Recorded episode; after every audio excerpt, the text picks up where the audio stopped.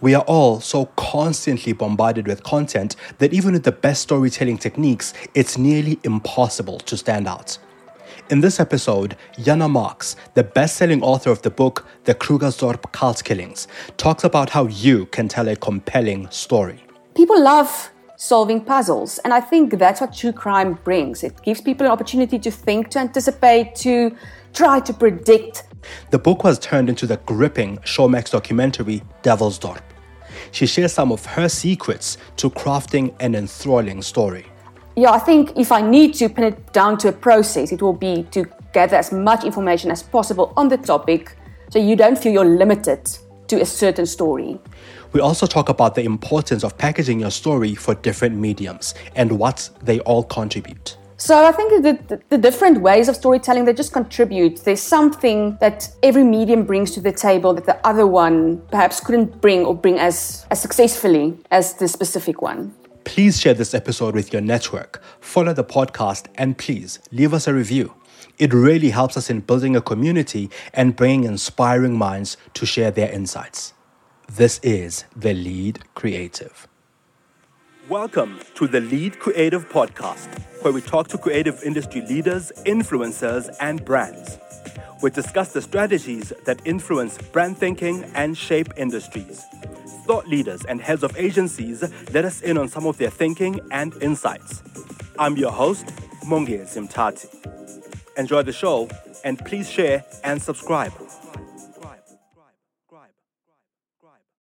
Jana, to kick things off, um, thinking back to your childhood, thinking back to your early life, what drew you to storytelling? Were you always were you always drawn to it, or did you just fall onto journalism and storytelling later on in life? Well, I have one hell of imagination. I've had that since I was a small child. I was always playing. Um, I remember, you know, when your parents buy yourself Barbies or something. People, the children will sit and play with the Barbies. This one little one is talking. This little one is talking. Now, mine would be like on a set of a of a Steven Spielberg movie. You know, it is this whole thing because I've been reading since I was very small. So they will be climbing the pyramids. They will be on some kind of adventure. So storytelling has just always been my thing. I love stories. I love reading. Love books. Um, I wish I had more time to read Fortunately, that's a bit of a luxury when you're an adult. but yeah, absolutely. But it's been something. It's something that's been with me my my whole life, and even you know the all the the um, comprehensive tests and reading and literature on, in school. It, I was the one that will be writing that essay of four pages, and no one really wants to read. Right, right. So, so you are always on a storytelling sort of journalism trajectory from childhood. Yeah, and at some point there was, I mean, uh, we had the opportunity to be part of a school newspaper when I was still in primary school. I was very lucky that the Volksblad, that daily newspaper in the Free State, North Cape, that they, they had a team that went out to schools and just tried to, uh, to create interest for the news, for journalism. And we had this school newspaper like competitions you have little small teams and you had to make uh, make this new this newspaper on that day on that saturday or whatever. And they will have like a real photographer there talking about pictures a real editor talking about you know editorial stuff. And it was just this very romantic thing for me. Now, fast forward to recent times, uh, when telling a story that's as complex and as painful as your book titled The Krugersdorp Cult, Cult Killings, and inside Cecilia's reign of terror, right? So, how do you balance telling a compelling story creatively while maintaining a journalistic lens of telling this painful, difficult story? I don't think it has to be either or. I think journalism, we often think of journalism as only a short news article news report, perhaps, where as I mean, such it's, it's such a big umbrella term. Journalism equals compelling storytelling. So, yeah, I don't think it's to either the one or the other. I just think um, you write more detail. It is what it is. So, you in journalism, you obviously need to keep people's attention, um, even if you write a very short uh, report. And that's the same. So you, you use the same techniques when you write the longer book. You just get to add more details, which is quite a luxury when you're used to newspapers. Yeah, and I think, um, yeah, I think often, or a common criticism that's leveled against true crime specifically is that you become desensitized. And I also don't think that that's it. I mean, as I've just told you, um, it's compelling storytelling, whether it's a news report or a um, or a book. And you need to write the emotions into that story. It is what it is, even if you only write 300 words. Now, with this story particularly, uh, while maintaining, you know, the this idea of compelling storytelling and telling a story that is uh, as difficult as as this became, and we, when we'll unpack that a little bit, you mentioned this idea of being desensitized, and I don't necessarily think it's desensitization more than I think it's keeping it, keeping the creative and compelling part in a story that is that is a true crime and true life story. How do you how do you then integrate the art of storytelling in that when you're not writing you know a thousand word piece? You have to write a whole book and you still have to make it creatively compelling while telling a true life and true crime story. I think the most important thing for me was to really do thorough research because I felt kind of responsibility to learn as much as I can, not only to be able to write a proper book, but also to be able to at least try to get a sense of the the key role players, their emotions. It didn't feel right to just to just you know touch the tip of the iceberg when I write, like writing over it. I wanted to feel what people felt, or at least try. I mean, obviously, I can't even imagine to um, to say that. I, I, can't. I can't say that I, I know exactly what they went through. Not at all. But uh, it was really important for me to walk the journey with them, to let them cry on my shoulder, to look at the dockets, to look at very, very, very brutal murder scenes that, that I knew I couldn't really, I, I, can't showcase this to the world. It's just too painful. It's just too, it will be disrespectful towards the victims and the families. But for me, I wanted to, I wanted to get all of that. So I can stand back and say, okay, this is what I have. These are raw emotions, secondary, but raw emotions. Now I can go into the story and now I'll be able to tell the story in what I feel a truthful way. How did you go about gathering the extensive research that was required for the book, which was then turned into Devilsdorp, the documentary? What role did the families as well as law enforcement play in helping you to shape the narrative? So both the book and the documentary started with a court case that I uh, that I'd attended at the time, but I did realize while sitting there after reading the indictment. I mean, in a court case, the state will use only what's necessary for that specific case. Just because, I mean, the, ca- the case is so voluminous, it's, it's, it's a huge, difficult case. It's not only one killer, one victim. This is like a, it's a whole group of killers, a whole group of victims. The story storylines are so intricate. And I just realized what I'm, what I'm reading in an indictment, although it already blew my mind, that was literally just the frame of my story. So I took that and I started to write from that, because um, I was in court every single day. So I wrote from the court recordings, from, um, from my notes, because I was taking notes like the whole time. And then obviously you ask questions. You, you, again, you step back and you say, okay, if I'm reading this, what, what do I still want to know? Oh, there's a gap. There I need something more. Oh, I want to, I want this question answered. I don't ha- know where we got, how we got here from the previous point. So then you, you start with your interviews and you approach the people and everyone, your family members, they were actually they, they were an absolute crucial part of this. Also because it was very very important to me um, in the book and especially in a documentary that that the whole thing is victim based, victim focused. This is not just Cecilia's story. this is a story of the victims, and not only the victims, but the victims' families who are victims as well. Going into the, the court case, because you mentioned that, and it's it's very interesting because journalists go into you know court cases a lot. Like they spend a lot of their time in court and on crime scenes and on various stories. Going in, did you realize how big this story would be? Did you realize how big the case might end up being? Not at all.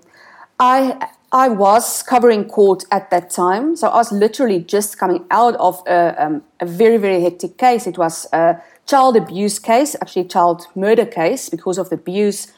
It was extremely emotional. I was tired. It was it was hectic. It was harrowing evidence, and I just thought, you know what?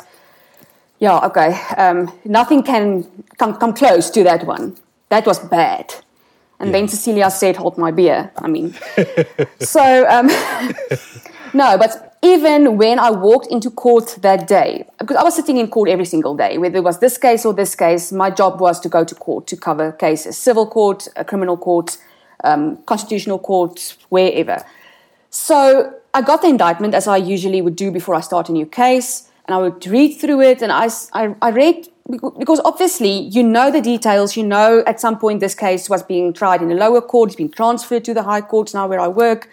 So you have the gist of the story, you followed the news, but reading that indictment was already like it was an eye opener. I realized this is not what I'm used to. this is not what I've been doing for the few past few months or years.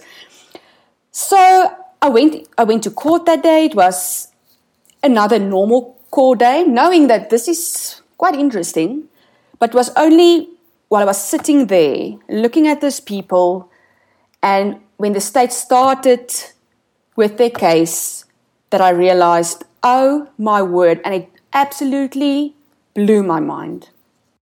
Now, you mentioned that, of course, this was, you know, that you almost stumbled upon this, and I want to um, sort of unpack that idea of of when telling a story, sort of being willing to let the unexpected become the story, or let that that that those instances of what you don't anticipate actually becoming a big story. How important is that in storytelling? This idea of of just um, I guess the unexpected taking, you know, taking center stage? Yeah, I don't think. Um, now, maybe two things. In a court case, obviously, the court case has a beginning and an end. Um, you know the procedure. You read the indictment. People uh, people give testimony, and you know at some point someone's going to be found guilty or not. So there's sort of a timeline. There's sort of a structure, but I think what happened with, for example, Devilsdorp, um, there the story told him told itself, and I would say if, if it's not a court case, I think a court case will lead you, and that's what I that's why I use the court records as my frame. So this is a basic timeline, but what is the story giving me that I'm I don't know yet, and then the story starts telling itself, and you need to let that story tell itself until all the words it wanted to use has been used. If you're enjoying The Lead Creative, please share this episode with your network and hit follow or subscribe. Enjoy the show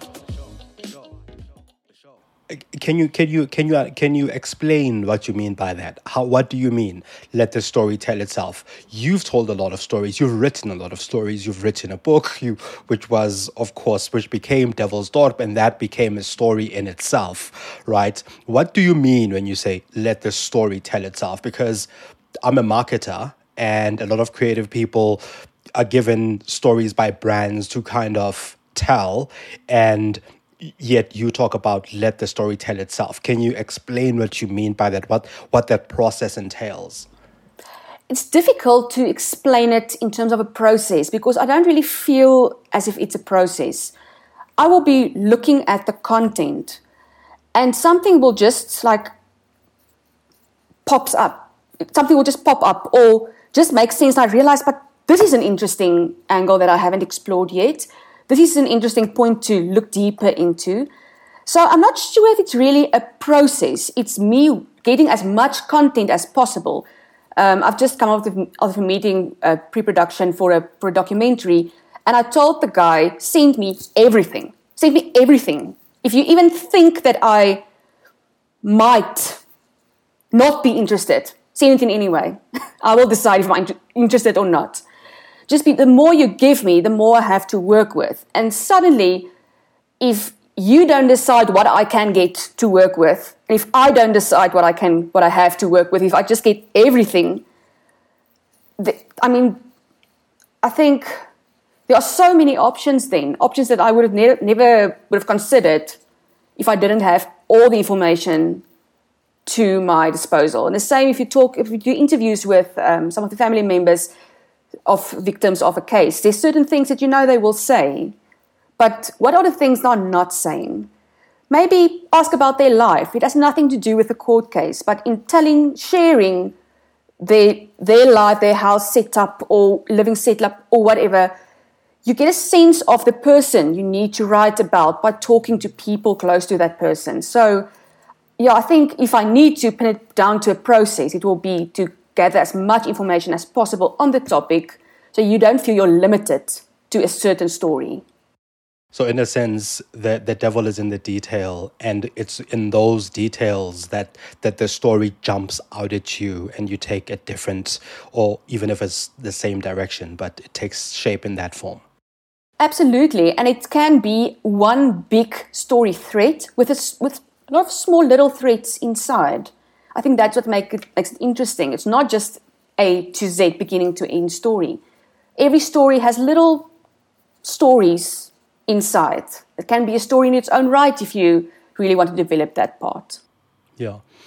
I imagine that while writing the book and creating the documentary, that you got immersed in this dark world while you were writing, which exposes the other, less desirable side of humanity. How did you step out of it and find balance um, in you know in humanity and the good of humanity while you are immersed in such a dark story and almost you know balance this with your mental and emotional state how how did you do it yeah, it was very difficult. It's really difficult, especially if you take my approach to really engage in the emotions of the story. So you can try to comprehend what happened there. Um, so I let myself experience everything. And I think I can, yeah, I can, I can say that I, I think I had a bit of a secondary trauma at some stage. I would read through a court docket. I mean, the pictures and everything we showed on Devilsdorp, I mean, that's after I went through the process to look what can be showed or not. I, I mean, otherwise you wouldn't have been able to to watch it. It's just too too brutal. So you, so you almost had to relive it f- while doing the documentary when you had already done so while writing the book. Absolutely, relive it, live with the families, live through it with the families. For them, it's again every single interview is extremely emotional just because they have to relive it again. Luckily, I know myself very well and I know when I'm tired, and I'm emotionally tired, not, not necessarily sleeping tired. And I took breaks. So I would read a core docket and I will take a break from the book for a week plus if I needed to. Just to work through the details in my mind, to process it perhaps, and then to come back and read and, and, write down what I've learned from there and what I felt, what I've experienced, what how I see that happened. Um, so I did that, and then also I think the big thing is I had people around me that knows me very well, and they would tell me, "Listen, we can see you are tired." Um, at that stage, I was engaged, married to him now, and he would say, "You know what? Let's just take this weekend off. Don't work now. I can see you're tired." So I think I, I had to learn to rely on those people as well that knows me well enough to say, you have to take a break now because it was hard. I'm not going to say it wasn't hard. It was extremely hard. When you sort of, you know, get feedback from readers of the book and who then went on to watch the documentary, how do they, how differently do they receive the story or how does the story crystallize for them according to what you hear or see between the two? So, interestingly enough, um, obviously book sales picked up after the documentary as, as if many people first watched a documentary and then said, okay, but I need more. I still have answers. And then the book was there to give more answers because it's a more detailed version. Obviously, uh, we talk about content, a book will be the detail, and you can't put all the detail on a TV screen. It just doesn't make sense. So there's a different way of writing that story, a different way of planning a, a story like that.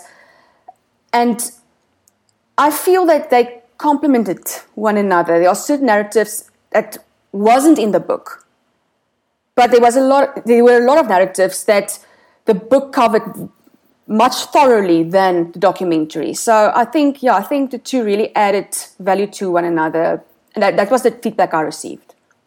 There's also this narrative now, right, of of that people don't read as much books as they did before. We would rather wait for the movie or the documentary, and then the, the, so take those two plus the fact that digital also now does its does its thing and you know is more attractive to people how did you find that these three aspects contributed to each other in bringing the story to life well i see that there was a and i think it's touching on the one question where do people choose either or and I think it's important to realize that yeah, even yeah. whatever you are seeing on the screen started at some point as a written script, as notes, depending on what the um, genre is. So I don't think it's that yeah, people don't want to read because in effect they actually they're actually when they're watching your stuff, actually watching what you what you've read. but I do know that people don't really yeah, sit down yeah, and read a book anymore. And I think that's where the podcasts, for example, came in very helpful. It was companion podcast to the documentary. Um, there's been several true crime podcasts discussing the case uh, that was released afterwards or even pr- prior to the documentary. So I think the, the, the different ways of storytelling they just contribute. There's something that every medium brings to the table that the other one perhaps couldn't bring or bring as as successfully as the specific one.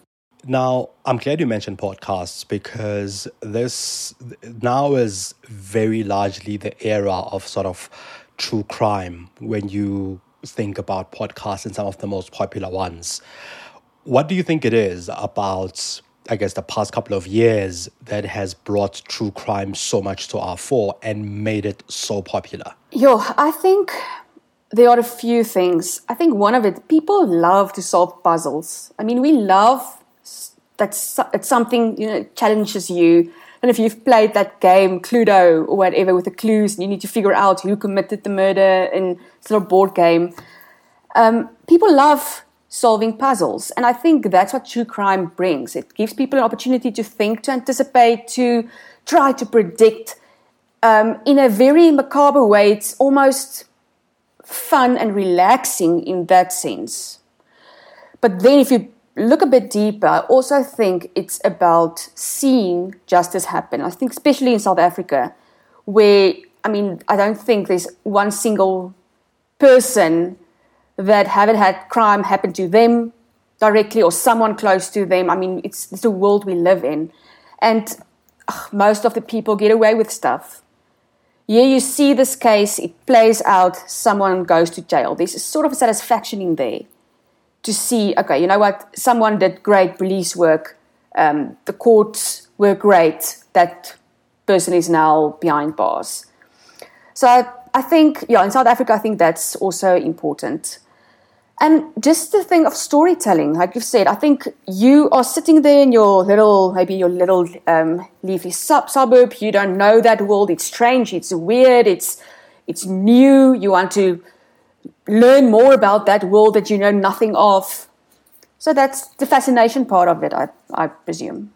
Now, you've mentioned a number of things there, like people like solving puzzles, which is absolutely true, and that crime affects us all in different ways, or crime in some way or another has affected um, every single one of us, you know, if you live in the kind of world that you live in. So, those are, I guess, some of the aspects.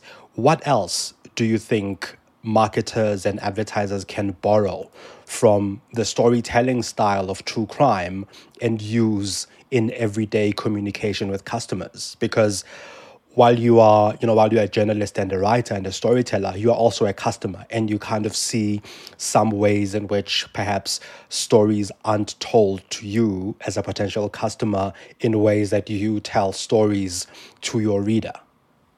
I think it's important thing that a phrase that I would ask myself before I start to write everything, anything. So what? Why should I care? Why should my reader care? Why should anyone care? Why would anyone want to read this? What do they what what do I think they need to get from this? So I think that so what factor is very important. Um, it seems like a true crime story, you know, something out there happening far away from you. You don't have any interest, you don't have any ties to that. It's, but it's actually not. It's subconsciously teaching you these things are real. It's happening around us. It's happening to people like us. Um, and you, viewer, you need to take note of these things. Not become paranoid or something. You're going to, otherwise, I mean, South, living in South Africa, we're going to die, I think, from paranoia. but just take note. And so it's, I think it's partly educational as well. So, so, so, so I guess I think to your point that sometimes the the the marketing and marketing and advertising stories miss that factor. That so what? So why should I care about your brand or your messaging, or why does it stand out to me, the individual? Um, so you've done. I mean, you've I've I've mentioned the writing quite a bit. You've also done um, TV production. You've also um, so you've created stories in various forms in many ways. Looking back, um, how has the process of writing this book and telling the story teach you, if anything new, about storytelling and about true crime reporting? I think um, the book was the story over a couple of years. It wanted to tell the story of not only from the time the killing started to happen, but what what what led to that? What was the run up to the development of Electus per Deus Overcomers through Christ. So it actually spans over a couple of years. And I think it helped. I learned a lot about chronology. Chrono- chronology. and, you know, just being able to use this volumes and volumes of information and put it into a timeline. Because that was the purpose of the book. Tell the story and try to answer most of the questions that haven't been answered in court.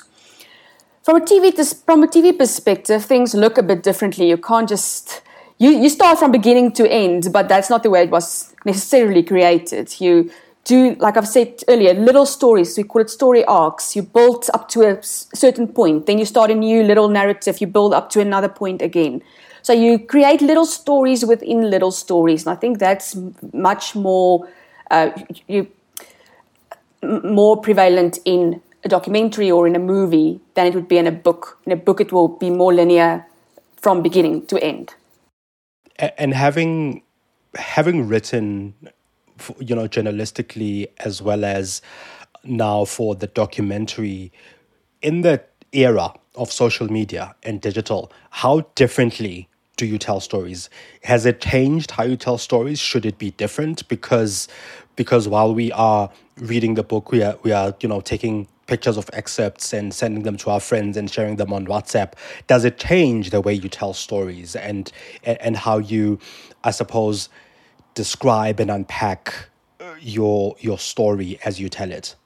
I think the way the, the, or the days of just telling a story and hoping people will read it, those days have come and gone.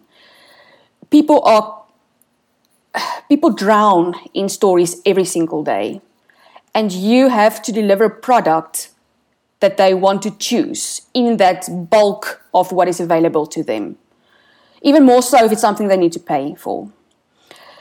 So I think storytelling has become much more compelling and using different media as well to, to enrich it, just to to make it a fuller story because some people want to listen to a podcast, some people want to watch the TV, someone wants to read a social media post about it.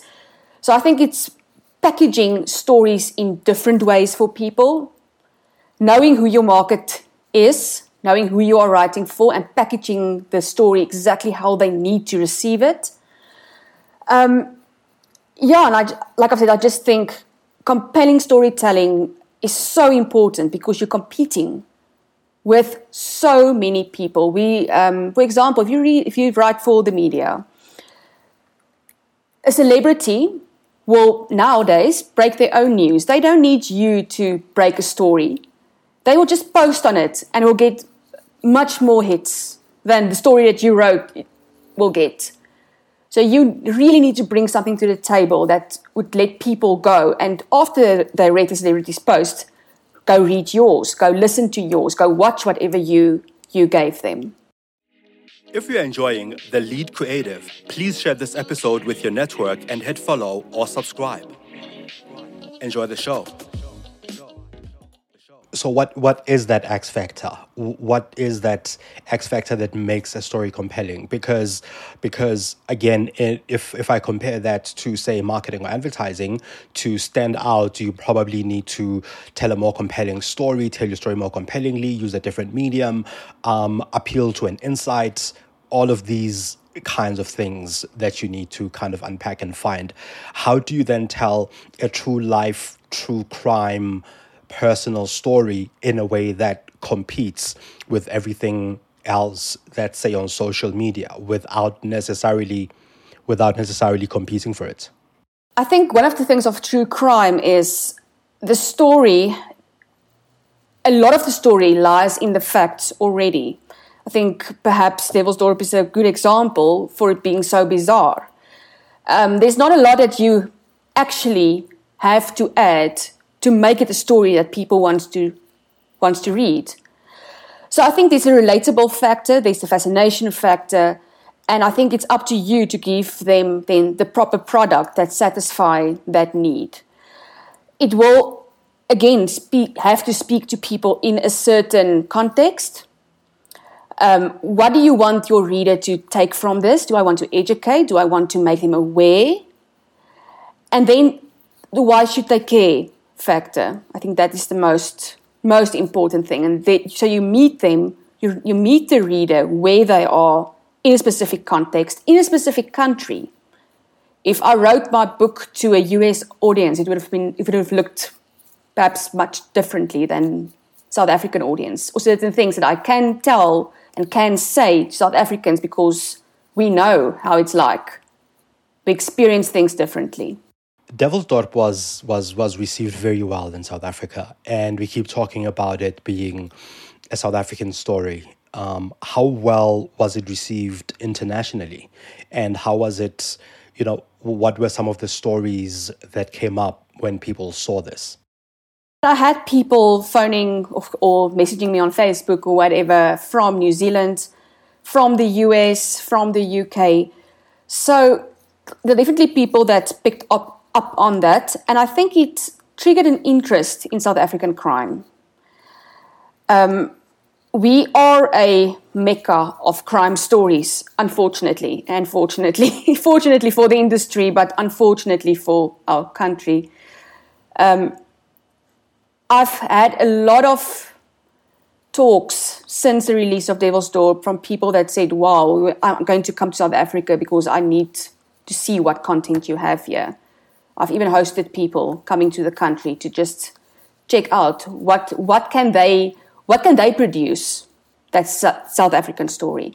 And one thing that's actually nice, there's something about understanding that you can't just come from a from another country into South Africa and think you will be able to produce a true crime story that's authentic to South Africa.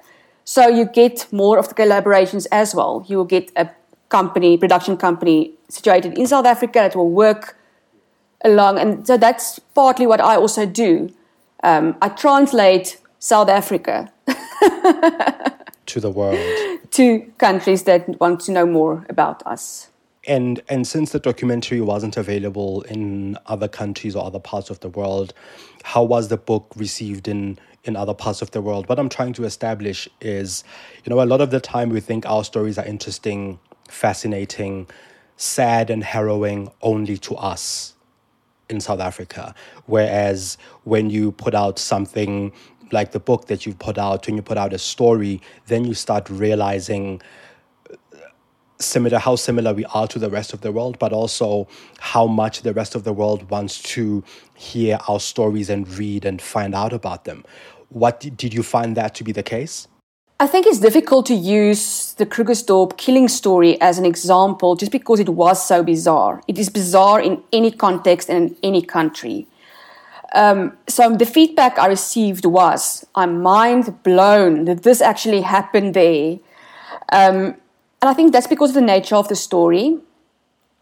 Um, the story in itself is, I mean, it's crazy. You can't make that shit up. Yeah, no, I think, and it was uh, a fascinating and interesting story. And I think um, from that, I take away the fact that yes, you need to you, you need to understand why people should care, or at least put that in there. People like uh, unpacking puzzles, or at least being able to piece things together themselves, and that sometimes um, as you've you've alluded to it, but but that's what I take away is that sometimes life is definitely a lot more stranger than fiction. Like the things that happen in real life um, are much stranger than fiction. Um, what projects are you currently working on that people can look forward to? So I am working on um, I know a couple of documentaries. It's about three. Uh, very exciting. Also, the other one is also true crime the other one is still in, you know, planning process. Actually, two are still in planning processes, but very, very exciting. Different, different stories, but also I, I like the, you know, true life. The I like the nonfiction. I really like the nonfiction stories. So that's where I'm involved. it will be with research and development, with journalism.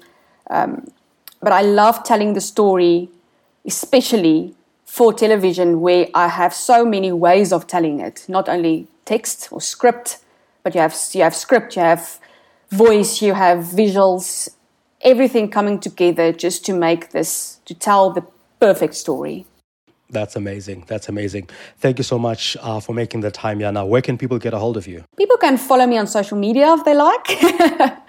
um, so I, yeah, goodness, that's another thing I wish I had more time for, hey? But on Facebook, I have a page. It's Jana Marx, journalist. Um, I have on Twitter, I'm on Instagram. So from time to time, I do share what I'm up to. awesome, that's great, and we'll certainly follow it. Uh, thank you so much for making the time, Jana. It was amazing. Thank you. Thank you so much for your time. Thank you for listening to The Lead Creative. Did you get one insight that's worth sharing from this episode? Please share it with your network or your friends. Pop me some of your ideas and innovative finds on Twitter on at Mongezi. This podcast is available on Spotify, Stitcher, Apple, Google, or wherever you listen to your podcasts. You can also find me on mongezi.com.